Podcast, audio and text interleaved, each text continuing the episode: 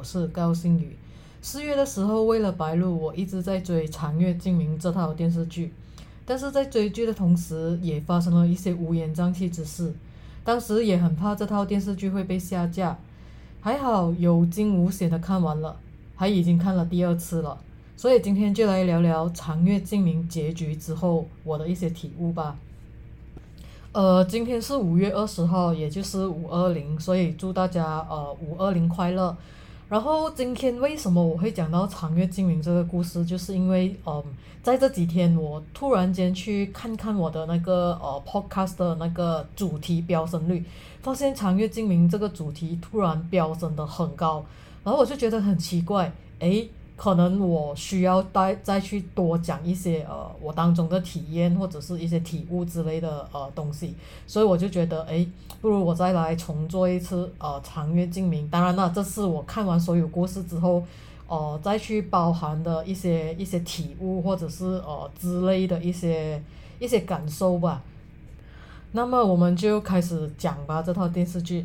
首先，我觉得我想讲的是第三集。呃，为什么会由第三集开始讲起呢？因为第一、第二集就是还有点是属于呃离情里面当中的一些故事，所以我觉得呃就是当做一个故事情节在在看而已。然后从第三集开始，我会为它取一个名称，就是心生怜悯。为何呢？因为从第三集开始，我所看到的就是，呃，白鹿为了守护罗云熙所做出的一些动作，就好比如当他们被妖怪掳进了呃妖怪的梦境里面，我所看到的是，呃，罗云熙是被妖怪掳进了他的一个梦境里面，然后他很痛苦的过完这一生，然后而白鹿是在呃另外一个梦境里面，然后所看到的就是罗云熙痛苦的一生。所以在这个交换的过程当中呢，我觉得白鹿与罗云熙各自都呃经历了对方不平凡的一生，所以我反而觉得会不会在这一边呢，双方的立场已经变得有点不一样了，所以才会之后产生于更多的一些剧情，就好比如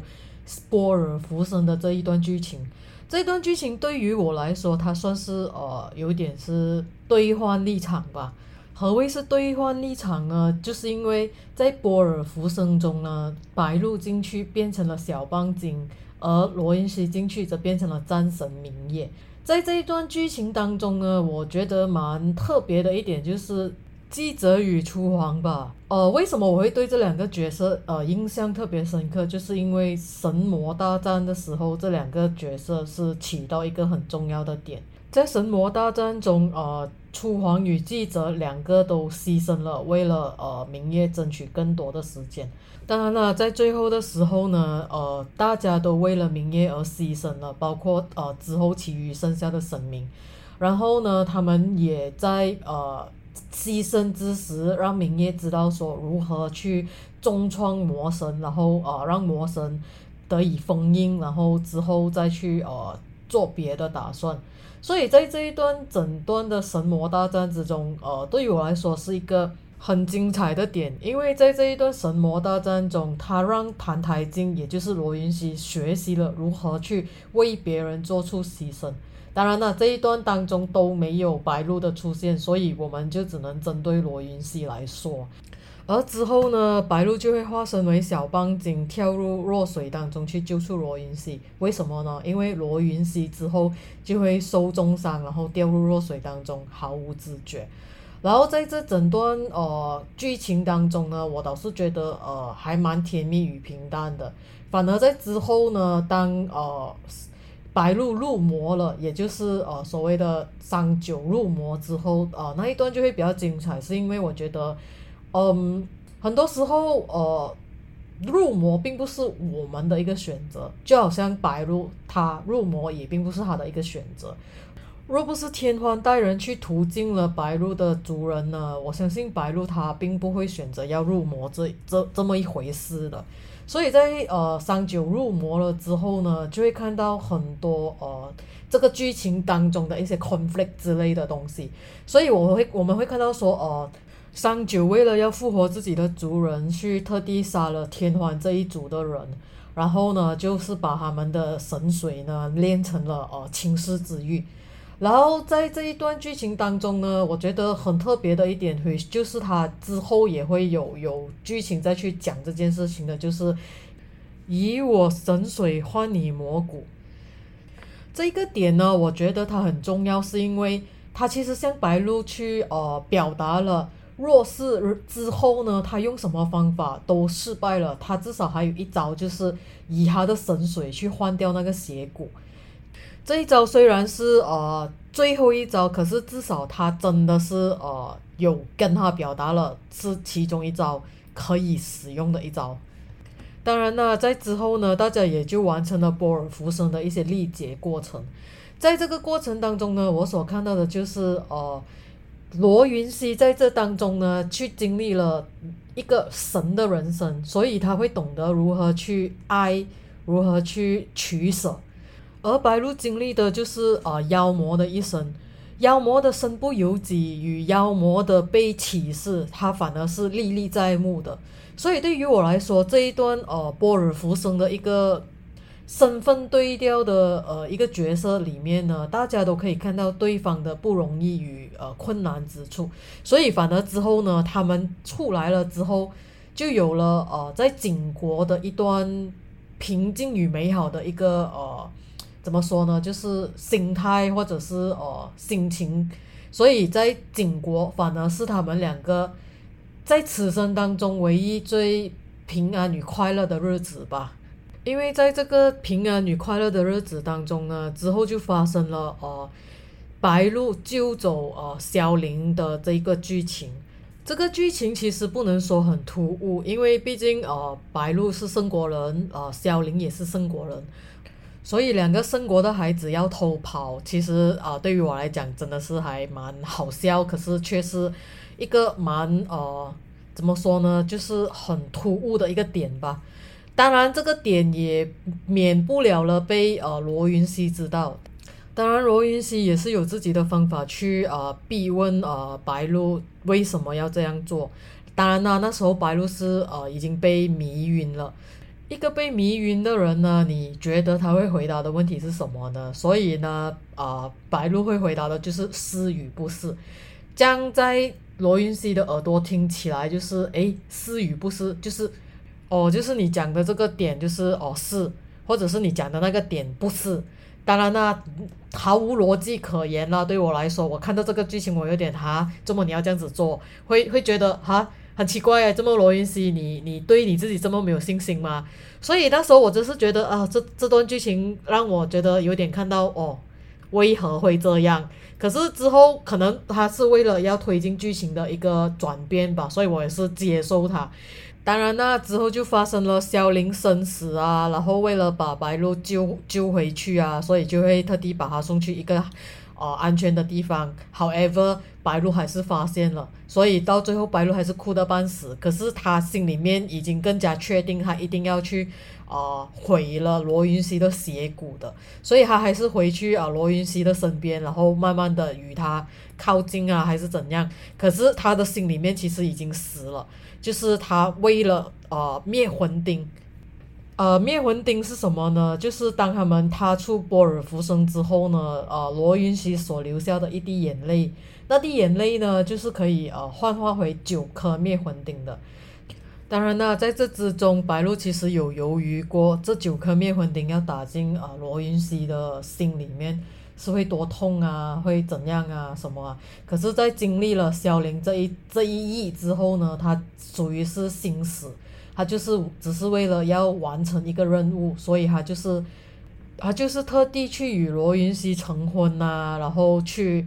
呃，与罗云熙完成一些罗云熙心中的梦想啊，好让这个灭魂钉呢，它就可以顺利长成九颗，然后在大婚之日，逐一的打进他的心里面。当然啦，大婚之日，他真的是确实长成了九颗，所以在那一段剧情当中，我们大家应该都可以看得出，白鹿她的眼睛其实一颗已经是被呃青丝之花换成了一个呃假的眼珠，然后就开始逐一的逐三颗三颗的打入啊罗云熙的呃心口当中。However，到最后的时候，其实是明夜的那一个呃护心灵出来救了罗云熙，所以最后三颗呢反而是碎掉了。当然这一段我蛮崇尚啊，就是白鹿的演技的，就是他酷，可是他又并不是完全酷，反而是有点绝望吧。看到那个灭魂钉碎掉之后，他就是看到这个灭魂钉碎掉之后，然后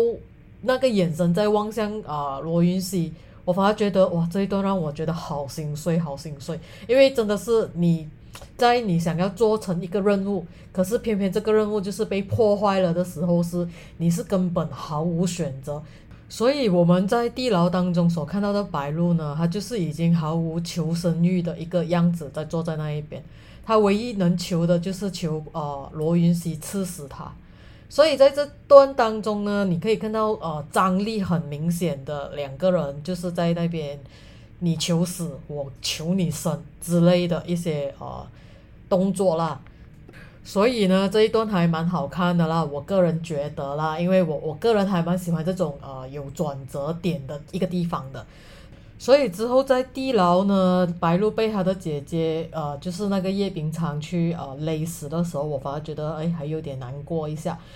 当然呢，之后他被罗云熙救起来之后呢，就是被赐了阴阳双镯，然后被丢在冷宫那一边。所以无论他发生什么事情，呃，罗云熙基本是不过问的，就是为了让他活着而已。在这之后呢，最重点的一点当然就来了，就是呃，以我仙髓换你邪骨的这一段戏来了。在这一段当中呢，其实嗯。如果以整个呃戏剧角度来说呢，它其实是有点趋向平淡呐，因为毕竟对于我来说，我是看惯很多呃大场面的人，所以我觉得哦这个配音有点很很嗯很平淡，然后呃他们讲的话有点太多了，因为对我来说是，因为对于我来说呢，那个重点就是以我的鲜水换你的邪骨，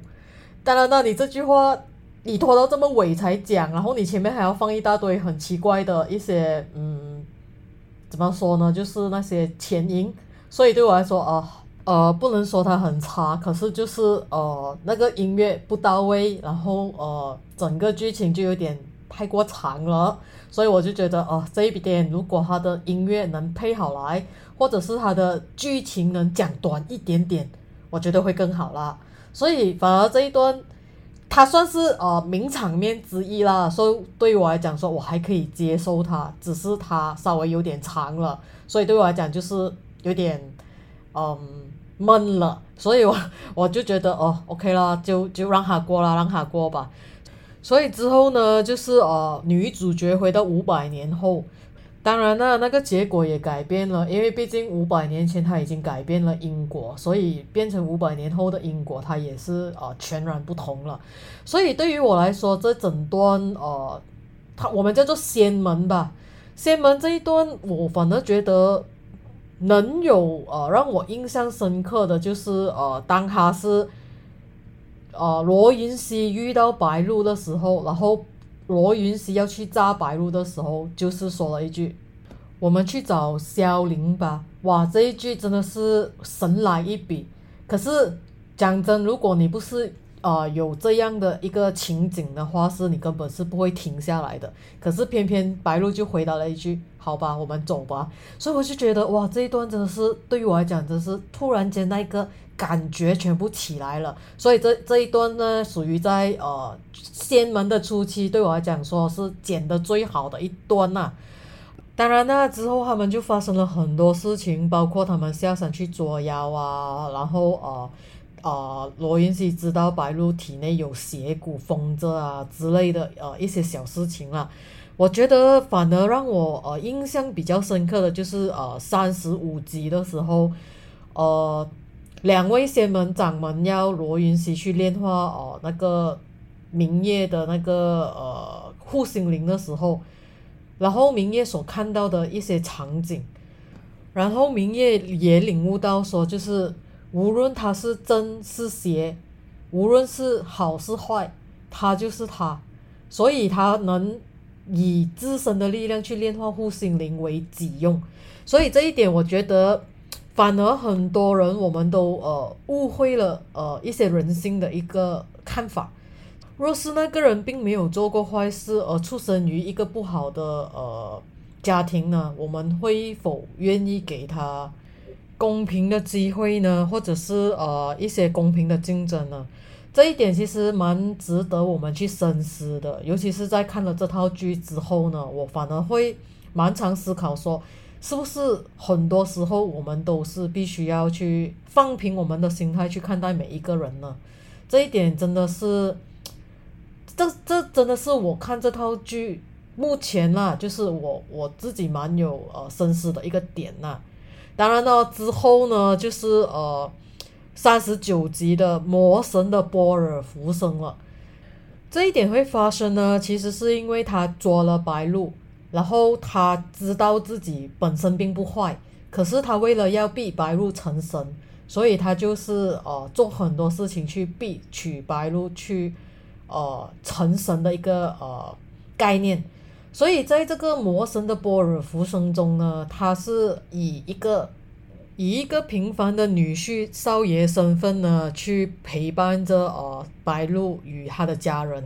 然后在这当中呢，当然也有发生了一些我们呃不可言喻的一些情景，所以这个不可言喻就留给大家在呃三十九集的时候自己看吧，因为不可言喻当然就是不可以讲这么多了，所以我也不会再讲啊。所以之后呢，经过了这一段之后，我就觉得哎，很多事情。突然间来了一个很急速的大转变，所以就去到了四十集。在四十集的时候呢，我就是觉得哇，很很多东西都很快，快到呃，我完全是好像跟不上节奏这样。所以四十集单单只是四十集，我看了四五次，因为我要捉着每一步的那个步骤，跟每一个讲话的一个方式，跟他们的转变，或者是他的服装。或者是他们的呃妆容之类的，就是一个一个的去慢慢看，慢慢去去解答。诶，为什么是这样？其实，在四十集当中呢，最重要的一点就是白鹿成神。为什么成神呢？就是因为他在他被罗云熙困在雷阵之中，在雷阵之中，他反而领悟了，或许他应该要放下一切，然后去成神。好像才可以去啊与罗云熙对抗，所以在这个方下，他就看见了自己的母亲与之前的死一神，所以在这个当中呢，我反而觉得，哎，他其实他就是有那一个呃本事去成神的，只是，只是之前他牵挂太多，一直牵挂着罗云熙，当他真正的去放下一切的时候，他竟然就是成神了。所以在之后呢，这一段就是罗云熙与白鹿的一些对话之类的啦，呃，这里就不详谈了，就是留给大家去看一看吧。然后我觉得最之后尾端最特别的一点就是，反而是呃，反而是罗云熙留下的那个呃墓碑。所以在那一段之后，我我反而觉得，哎，什么都比不上这一段来的那么的重要，所以。结局我倒是不不讲了，我我是觉得呃这一段大家可以去大概的嗯看一下，或者是呃去领悟一下到底他们之间的爱情有多深，或者是嗯不能说是多深，而是走了多远。所以很多时候我看这套剧呢，我反而觉得是。我会想很多，所谓的想很多，并不是说因为呃，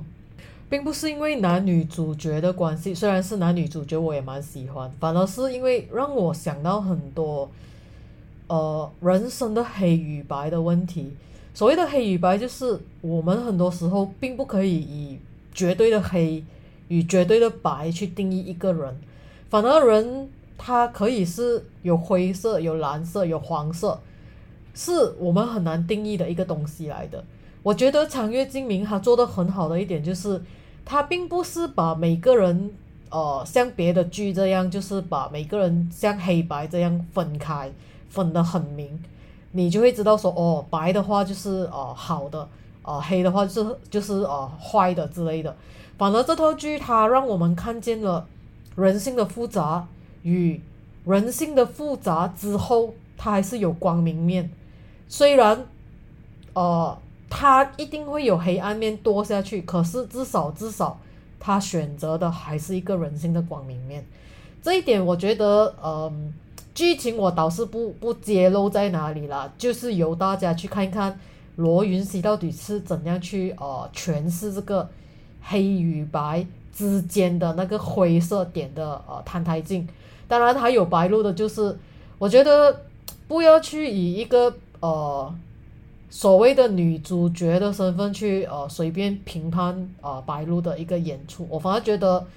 不如。呃，把我们置身于我们是白鹿的这个角色，你会怎样做？这样子，我觉得反而对白鹿会比较公平，因为毕竟白鹿的角色，你必须要去呃，从里面、从外面、从自身慢慢的去看他，反而他没有呃罗云熙的角色那么的呃容易被了解。我反而觉得，诶，白鹿的角色他不容易。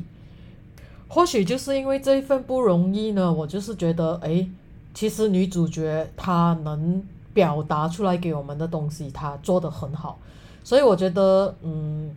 我们看戏嘛，就是不需要去呃，对于剧中的人去下那么多的评判，因为毕竟剧中人他们总会有他们的看法与想法。然后他们就会呃根据他们的那些呃理解来诠释这个角色来给我们看，所以我反而觉得嗯对于这些角色，呃我们抱有一些大一点的包容性，反而可以看出很多不一样的东西，包括服装啊，包括场景啊，包括他从五十八集剪成四十集的一个嗯一个我们叫做。浓缩的一个过程中，